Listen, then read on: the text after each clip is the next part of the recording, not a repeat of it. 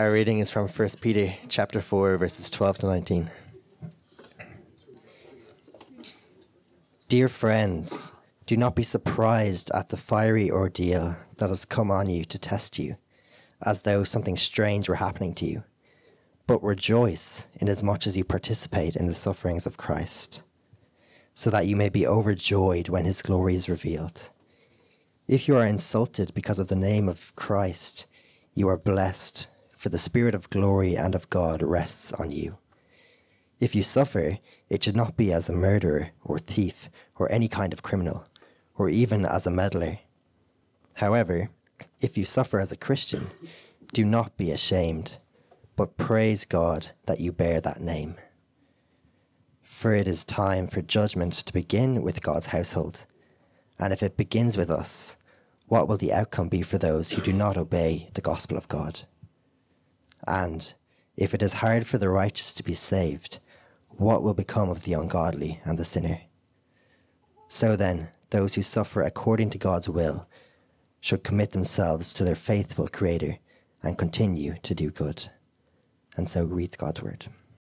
We've had a good time, I think, looking at 1 Peter. I hope you've been encouraged. We have a wonderful hope that is secure in it, that we have because of the mercy and grace of God, because of the death and resurrection of the Lord Jesus Christ, and we are insured a beautiful inheritance that we're looking for. We had a taste of that at this weekend, and that's what we've got to look forward to in ways that we cannot imagine. But what we've seen is the reality is that we are walking through, for just a little while, various trials, and part of that is suffering. Suffering in all sorts of different ways. And that is the backdrop to life in a broken world. Suffering. It is the backdrop to life in a broken world. And that's what we will all face. Whether you suffer now, you will suffer at some point, wherever that may be. But we're able to walk through that because of the living hope that we have in the Lord Jesus Christ. Amen. Amen. Let me pray. Let's spend some time in this. Father, thank you for the kindness and the grace that you bestow upon us every single day. And we thank you for moments like this, special moments. And we just ask, Lord, that these will be moments that are points or flags put in the ground in our Christian lives, both as individuals, but also collectively together as your people. And we ask, Lord, that you would, from this point, remind us again and help us to walk in the reality where we find ourselves for your glory, for the good of your people, and for the sake of those who do not know you. So help us as we come to this last passage to be in tune with what you have to say to us. And we pray these things in Jesus' name. Amen.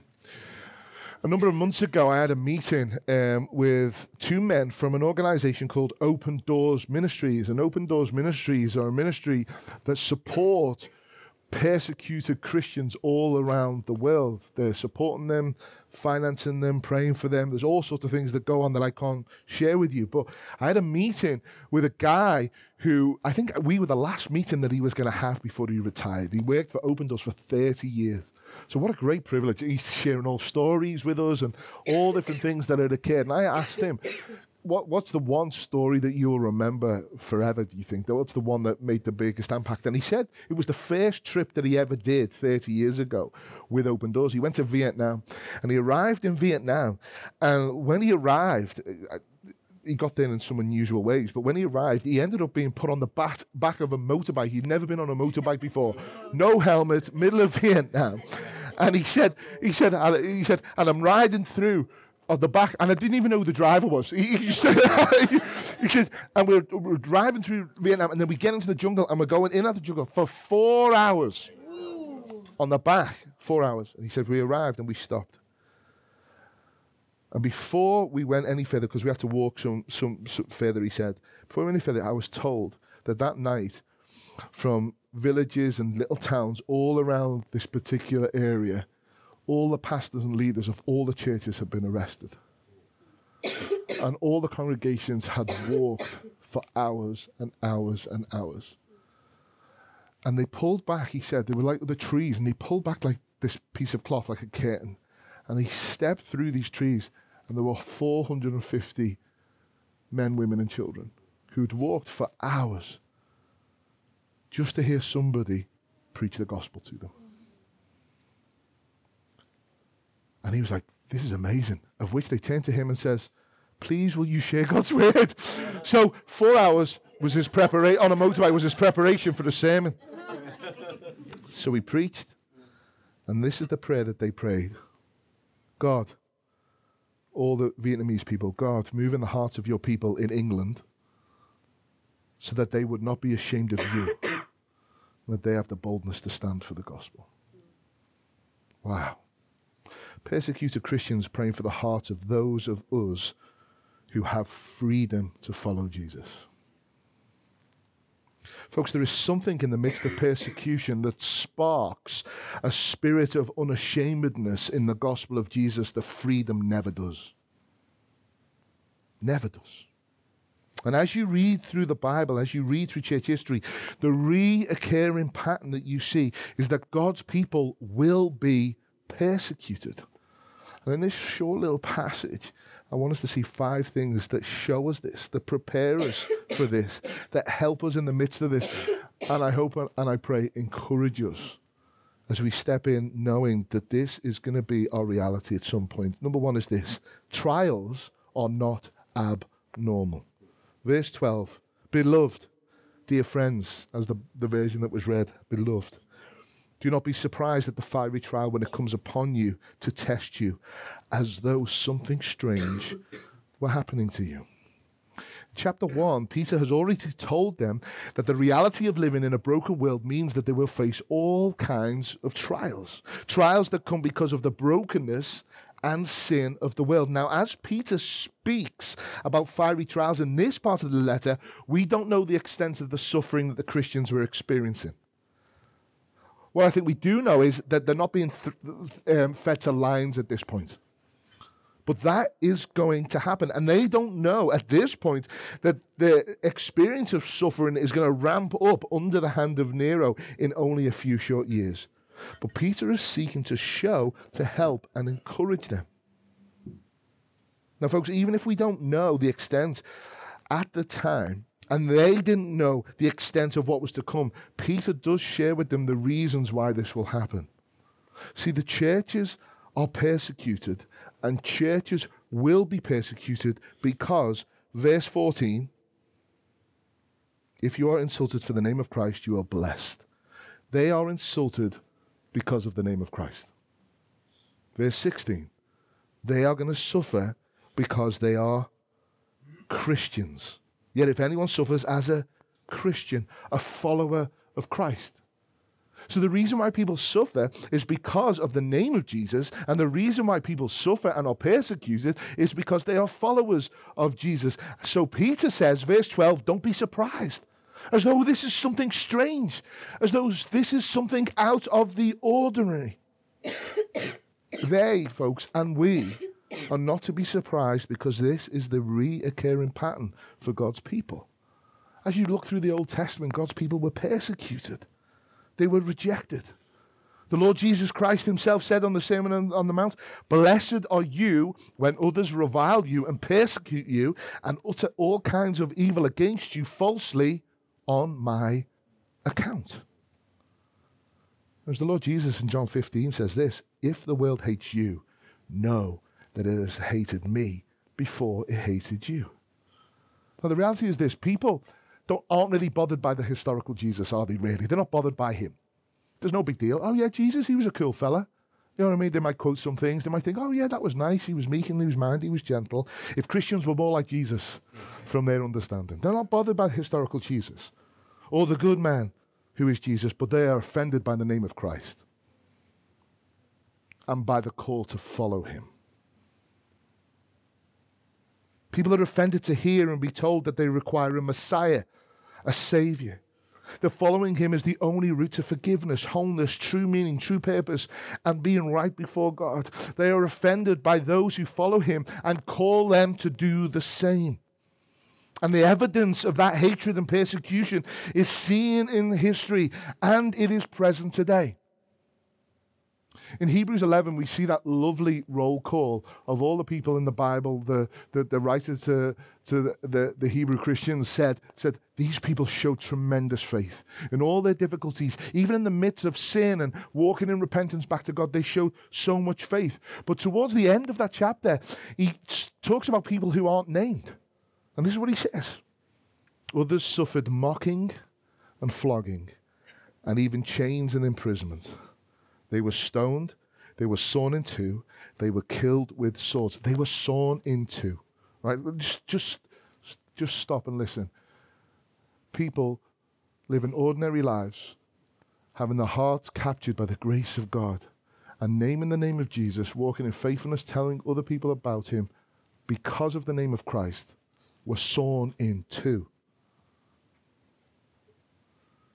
They went about in skins and sheepcoats, destitute, afflicted, and mistreated, of whom the world was not worthy, wandering about in deserts and mountains and in dens and caves of the earth. Folks, suffering for Christ may not be yours or our experience now, but it is ramping up, isn't it? Like I said in my first talk, it is ramping up. The pressure in schools, workplaces, and it's going to increase. We have a school over the road from Cornerstone Church. It's the school where I was the governor for a number of years, where all our kids have gone. We have people who are members of our church who are teachers in that school. And we have a fantastic relationship. All the kids come in. We're able to do RE lessons with the children. And they're all meant to come in. And one parent made a complaint about Cornerstone Church, which wasn't even true. They had a grievance about Cornerstone Church to do what we believe that stands in contrast to what the world say is right. And overnight, they cut relationship with us. To the point where, that actually we probably had grounds to go in and say that we felt our children were not safe. Now, by God's grace, that relationship has been reconciled and they're back in, praise the Lord.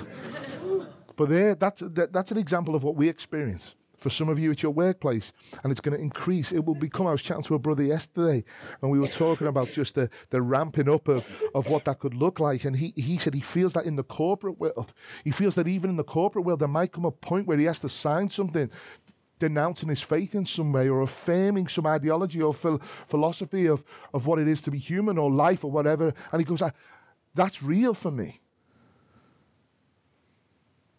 So, but folks, what we've got to remember is, we shouldn't be surprised when that happens. We shouldn't be surprised as though that's an abnormal thing. All over the Bible, it's there. And even Jesus said that it's going to happen. Because to name the name of Christ is painful, and to stand for and follow Jesus is a painful thing amongst people who find him an offense. Number one, trials are not abnormal. Number two, how are we to react? And there are five things underneath this. How do we react to this persecution? What does he say, verse 13? What does he say? Rejoice. Enjoy. Rejoice. Come on, Peter. You're having a laugh. Rejoice insofar as you share Christ's sufferings. When we suffer for the name of Christ, we should recognize the privilege of suffering for the name of Christ. See, this is reflected in Peter's own life. In Acts 5, Peter's there, and him, and I can't remember off the top of my head, who was he with? Someone know? John, thank you. And they were preaching. They get arrested. An angel comes. He releases. They get a release from prison. They're out. And what do? Do they run? No, they go right back to where they were preaching, and they preach again.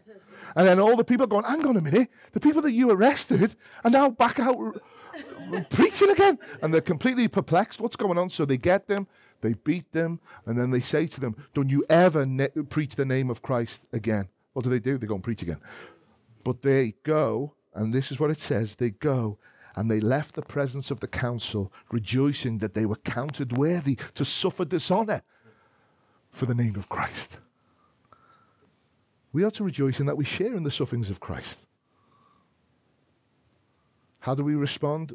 Verse 16, we are not to be ashamed. Folks, think about what it cost for Peter to write this. Peter, we are not to be ashamed.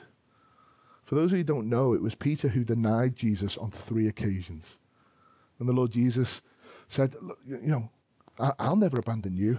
Jesus said to him, "Before the cock crows, you will deny me 3 times." Peter's like, "Yeah, as if." But he did. He denied the name of Christ.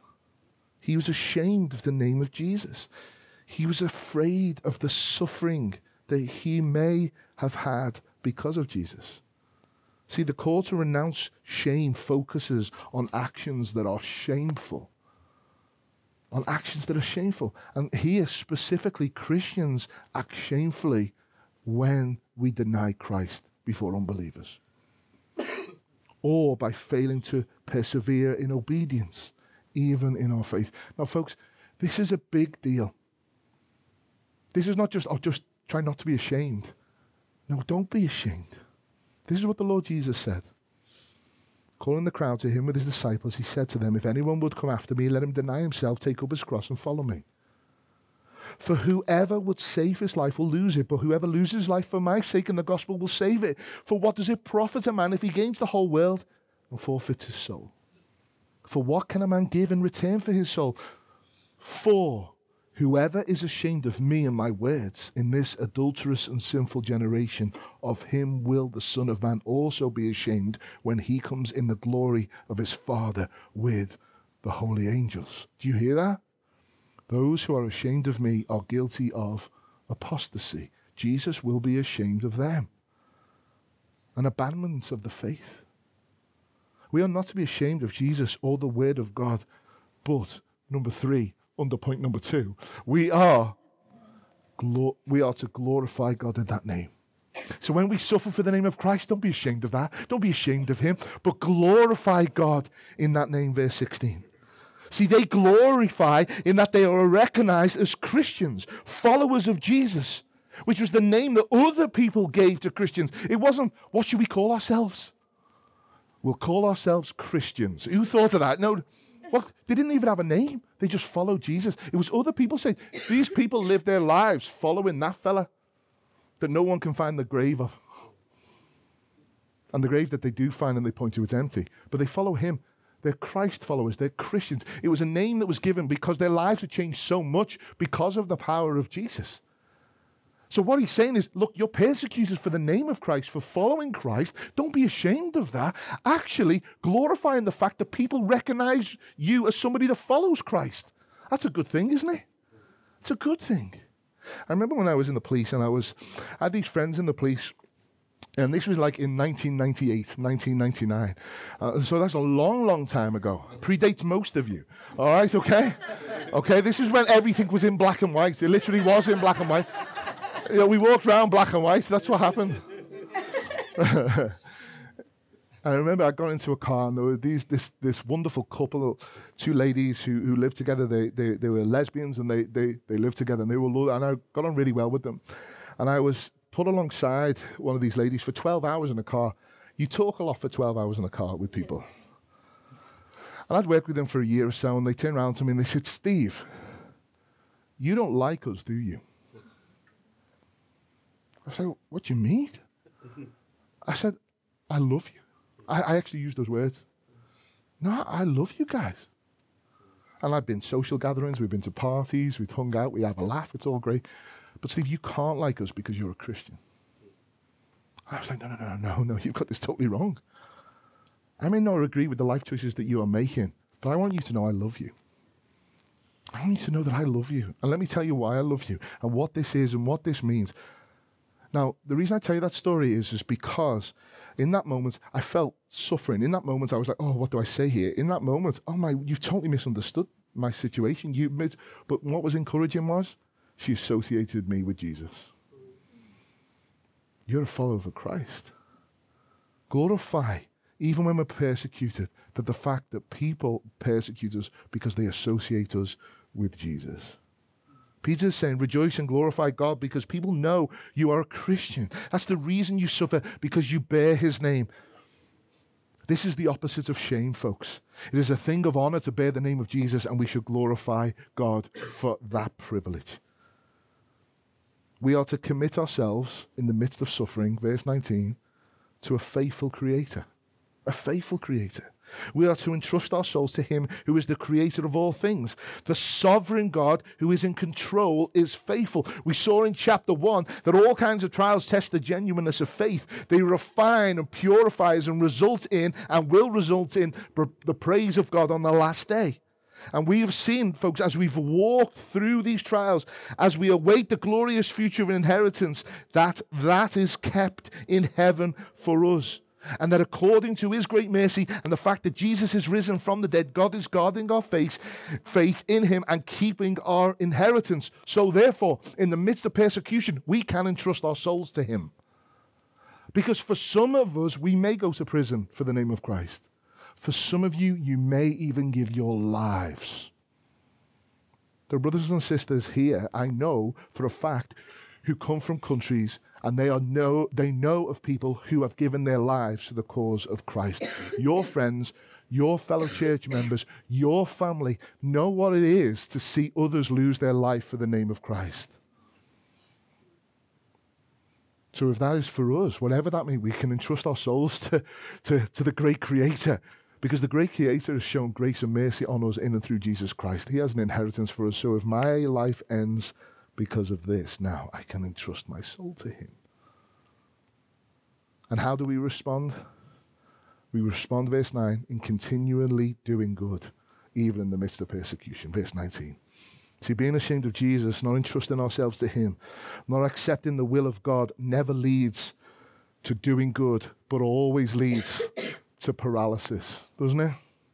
When we are ashamed, when we don't entrust ourselves to God, it doesn't lead to us doing good. It leads to us being paralyzed.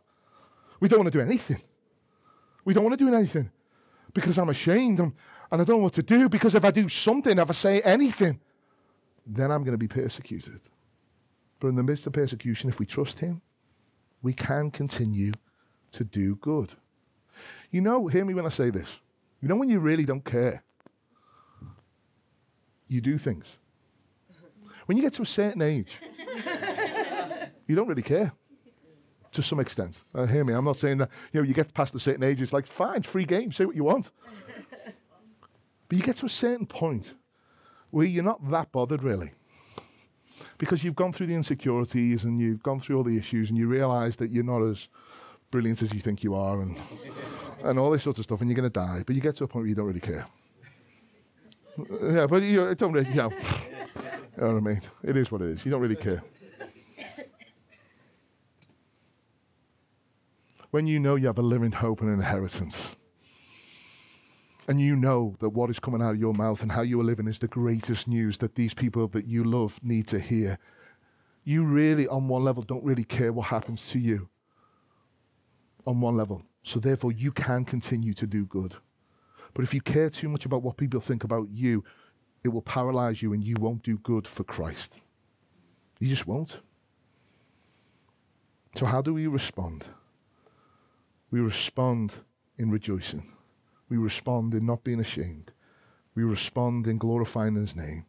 We respond in committing ourselves to the faithful Creator, and we respond in continuing to do good. But what should we expect suffering to bring? Because Peter here talks about those things, and one of those things is blessing in the present time. Verse 14, if you're insulted for the name of Christ, you are blessed.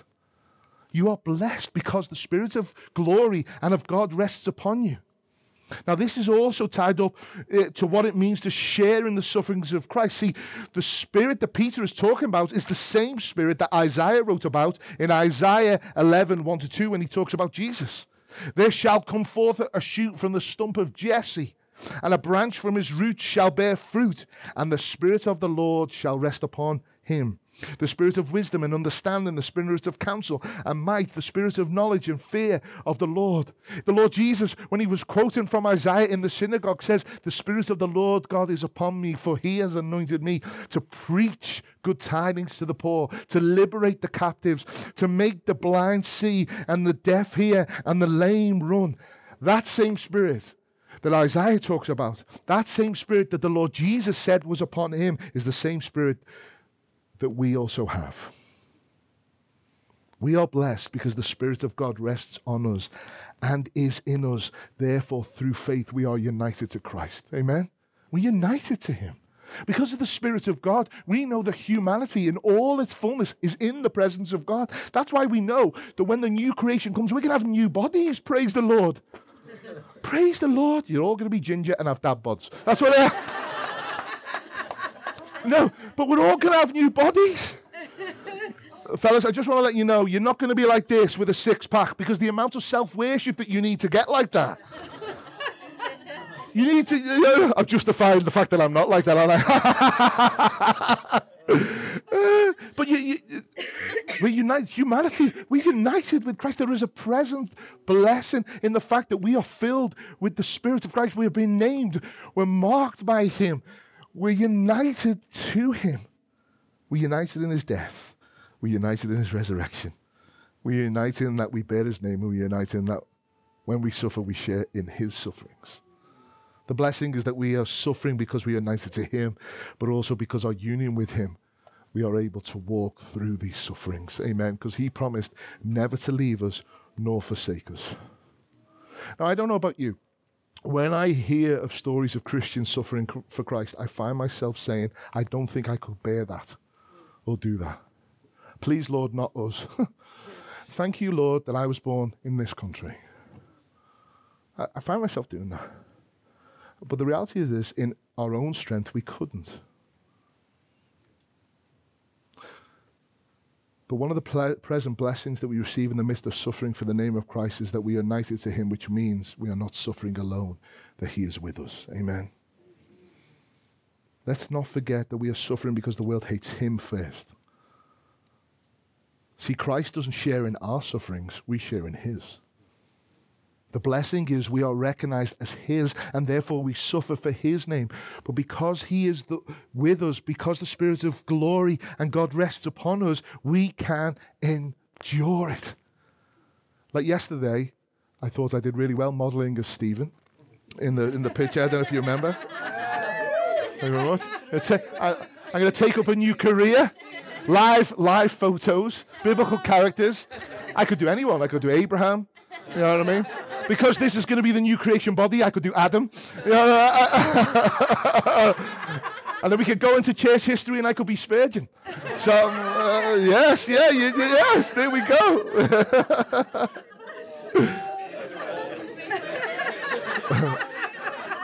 I digress, totally sorry. It's the last talk, I'm tired. But in all seriousness, Stephen was killed, he was stoned. But you know what's really interesting? What's really interesting, when you read in Acts 7, Stephen, whilst he is being killed, basically says, and this is my paraphrase, I see Jesus. Jesus is there with me, even in the midst of him losing his life. Now, what's interesting, folks, this is talking about persecution for namesake, but I want you to know this, Jesus is with you in all forms of suffering. If you're suffering in your marriage and you feel on your own, Jesus is with you. If you're struggling with loneliness, Jesus is with you. If you're struggling, even in the midst of fighting sin and the temptation, Jesus understands because he was tempted in every way like us, yet he did not sin. He knows the fight. He's with us. We have a Christ because of the Spirit of God that is upon us, means that he is with us, therefore we can get through. The blessings of suffering is that, verse 13, there is a future glory. A future glory. The refinements of trials and sufferings are preparing us for the glorious inheritance that awaits. And the story of the New Testament, the story of the gospel, is glory through suffering. There was a death before there was a resurrection. And it's this big picture that we need to have in mind when we suffer for Christ's sake. We need to have an eternal perspective because what awaits us is glorious. The future glory where Jesus will proclaim to his Father that we are good and faithful servants He will not be ashamed of us. This is the inheritance and the glory that is being kept for us. Amen? Amen. Imagine that day, folks, when you stand before Jesus, the Father, and Jesus steps in and goes, this one's with me. Well done, good and faithful servants. Wow. Wow, what a day. These trials are only for a little while. And it is that we rejoice in, knowing that we will experience the joy of being with him in all his fullness. Number 4, the suffering that we should seek to avoid, verse 15. He says, look, we don't want to suffer because of being a murderer or evildoer or a meddler. See, we need to know that this glory and blessing is conditioned upon truly suffering as Christians. And we need to know that not all suffering qualifies you for God's blessing and joy, because we can also suffer because of sin. We can also suffer the consequences of our own sin. And Peter is saying, see the distinction? Suffer for Christ's sake and rejoice in that, but don't suffer because of sin. Gives the examples of a murderer, a thief, an evildoer, which means wrongdoer. But he also says meddler. Nowhere else in the Bible is that word used. And it means this: getting involved inappropriately in other people's affairs. Don't be a busybody. Basically, don't be a busybody. Don't be acting without tact and without graces. Don't be a pain in the backside and think that the suffering you are experiencing is because you are a Christian. No, it's because you're being a divvy.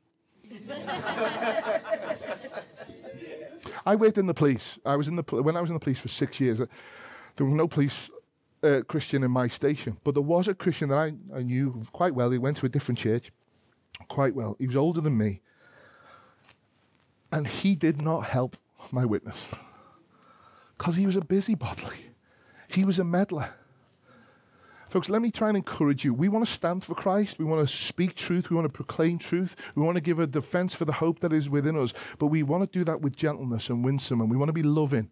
We move towards people, and we want to love them because they bear the image of God. And then we reverse engineer in light of that, but we love people. We always start from a position of love. And let us not be surprised when non-Christian people act in non-Christian ways. And if we're coming in like this from our holy tower going, boo, boo, boo, boo, boo, that's not going to help anything. And then you suffer for that. I'm suffering for the cause. No, you're suffering because you're an idiot. But it's true. But it's true. You can graciously, lovingly, and kindly represent Christ without being a meddler. Now, you're going to have to make calls. You're going to have to make decisions. You're going to have to decide whether or not you go to that social gathering or that social gathering. And you will suffer, because some of the reasons why you don't is because you are a Christian, but you do it graciously and lovingly. And we do not cast judgment upon those who do know nothing of what it is. They're blind. They're dead. It's our responsibility to show the wonder of what it is, the better story. Don't suffer for being a loser. But it's also, don't suffer for being lazy in your workplace. Don't be a lazy Christian. That's an oxymoron. It's an oxymoron. We give our whole lives as living sacrifices. So at work, don't suffer because you're lazy. I'm not saying you have to be the best, but refuse to be average in your effort, because that makes a difference. Finally, number 5. It's really interesting, because obviously our suffering is a form of God testing us. There's a word of judgment that's used here. And Peter says, if judgment starts with the Christians, what becomes of those who aren't? See, let's begin with the issue of God's judgment on Christians, on the household of God, verse 17. Let me clarify that Jesus has taken and paid the judgment of God for our sin on the cross, and that has been done. Amen. If you're a Christian, you do not sin under the judgment and the wrath of God, the just wrath of God, the judgment of God. The judgment that is spoken about here is a judgment of refinement, trials, the test, genuineness of faith. And Peter is making a reference to Malachi 3, where God said through the prophet, and it's my summary, for the Lord will come to his temple and refine and purify his people, and then the offerings of his people will be acceptable. God's going to come and refine his people. and then they will live in those terms. See, the judgments that begins with God's people purifies those who truly belong to God.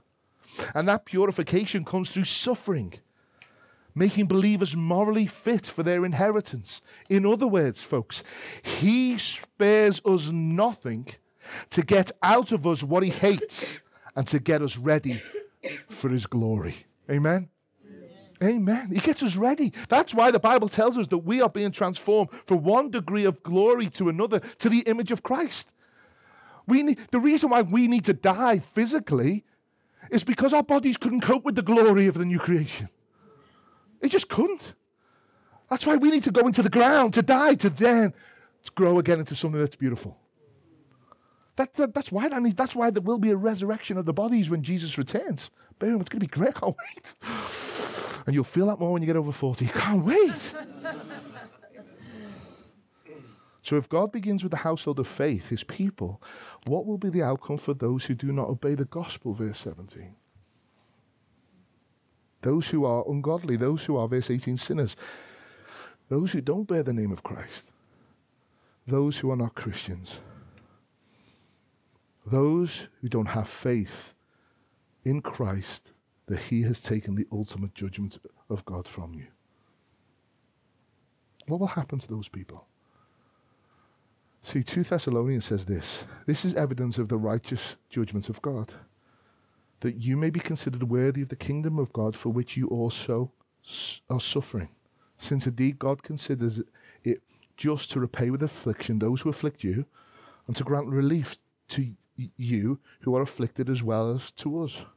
When the Lord Jesus is revealed from heaven with his mighty angels in flaming fire, inflicting vengeance on those who do not know God, and on those who do not obey the gospel of our Lord Jesus Christ, they will suffer the punishment of eternal destruction, away from the presence of the Lord and from the glory of his might, when he comes on that day to be glorified in his saints and to be marveled and among all who have believed, because of our testimony to you was believed. To this end, we also pray for you, that our God may make you worthy of his calling and may fulfill every resolve for good and every good work of faith by his power, so that the name of the Lord Jesus may be glorified in you and in him, according to his grace of our God and Lord Jesus Christ."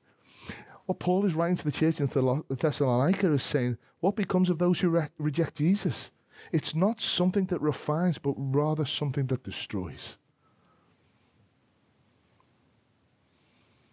Eternal destruction, away from his presence, his grace and his might, sitting under the judgment of God for all eternity without the cross there.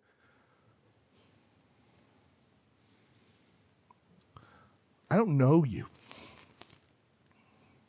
I don't know if you are all Christians.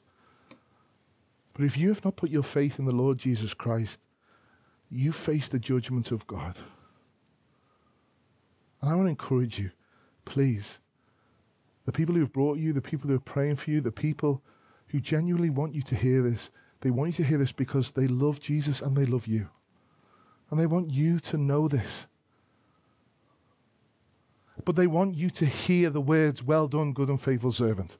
They don't want you to hear the words, "Depart from me, I never knew you."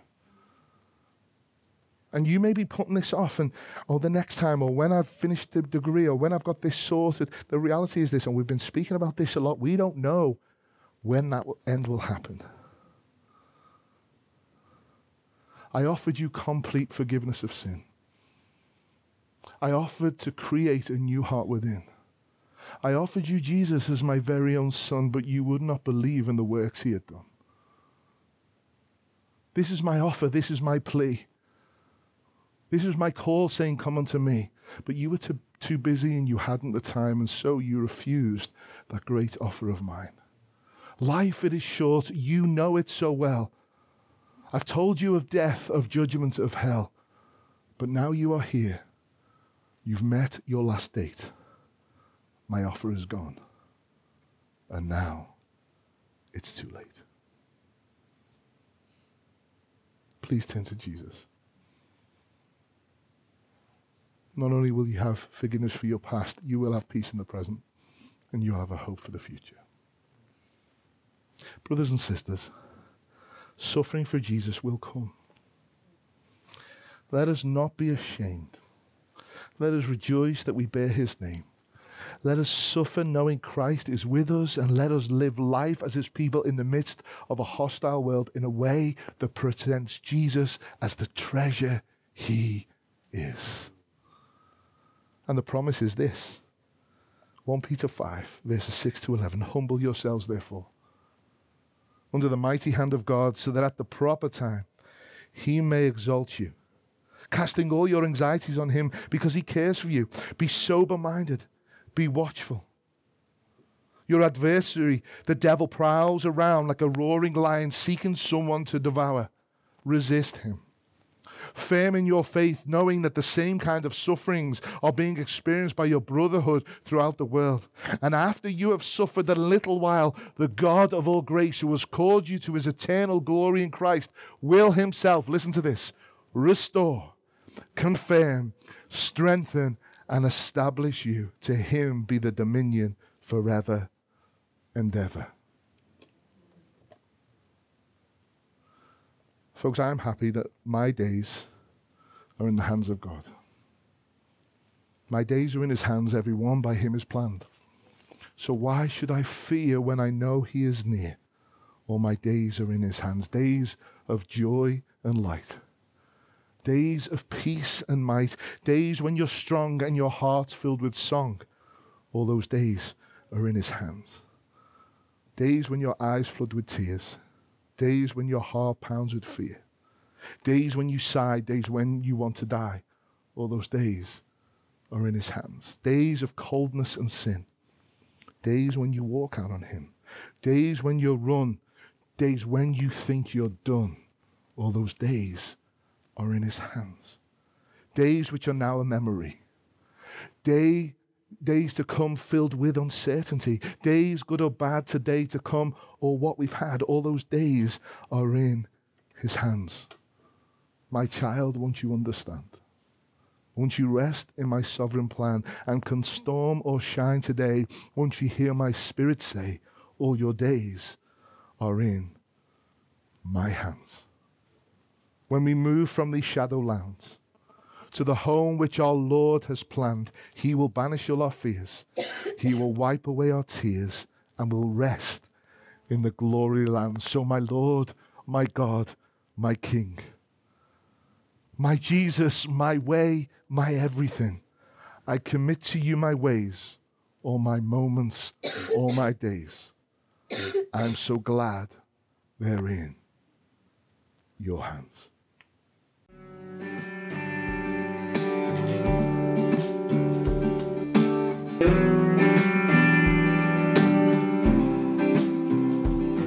Thank you for listening to this week's sermon. If you found this helpful or want to know more about City Church Dublin, please visit our website found in the link below.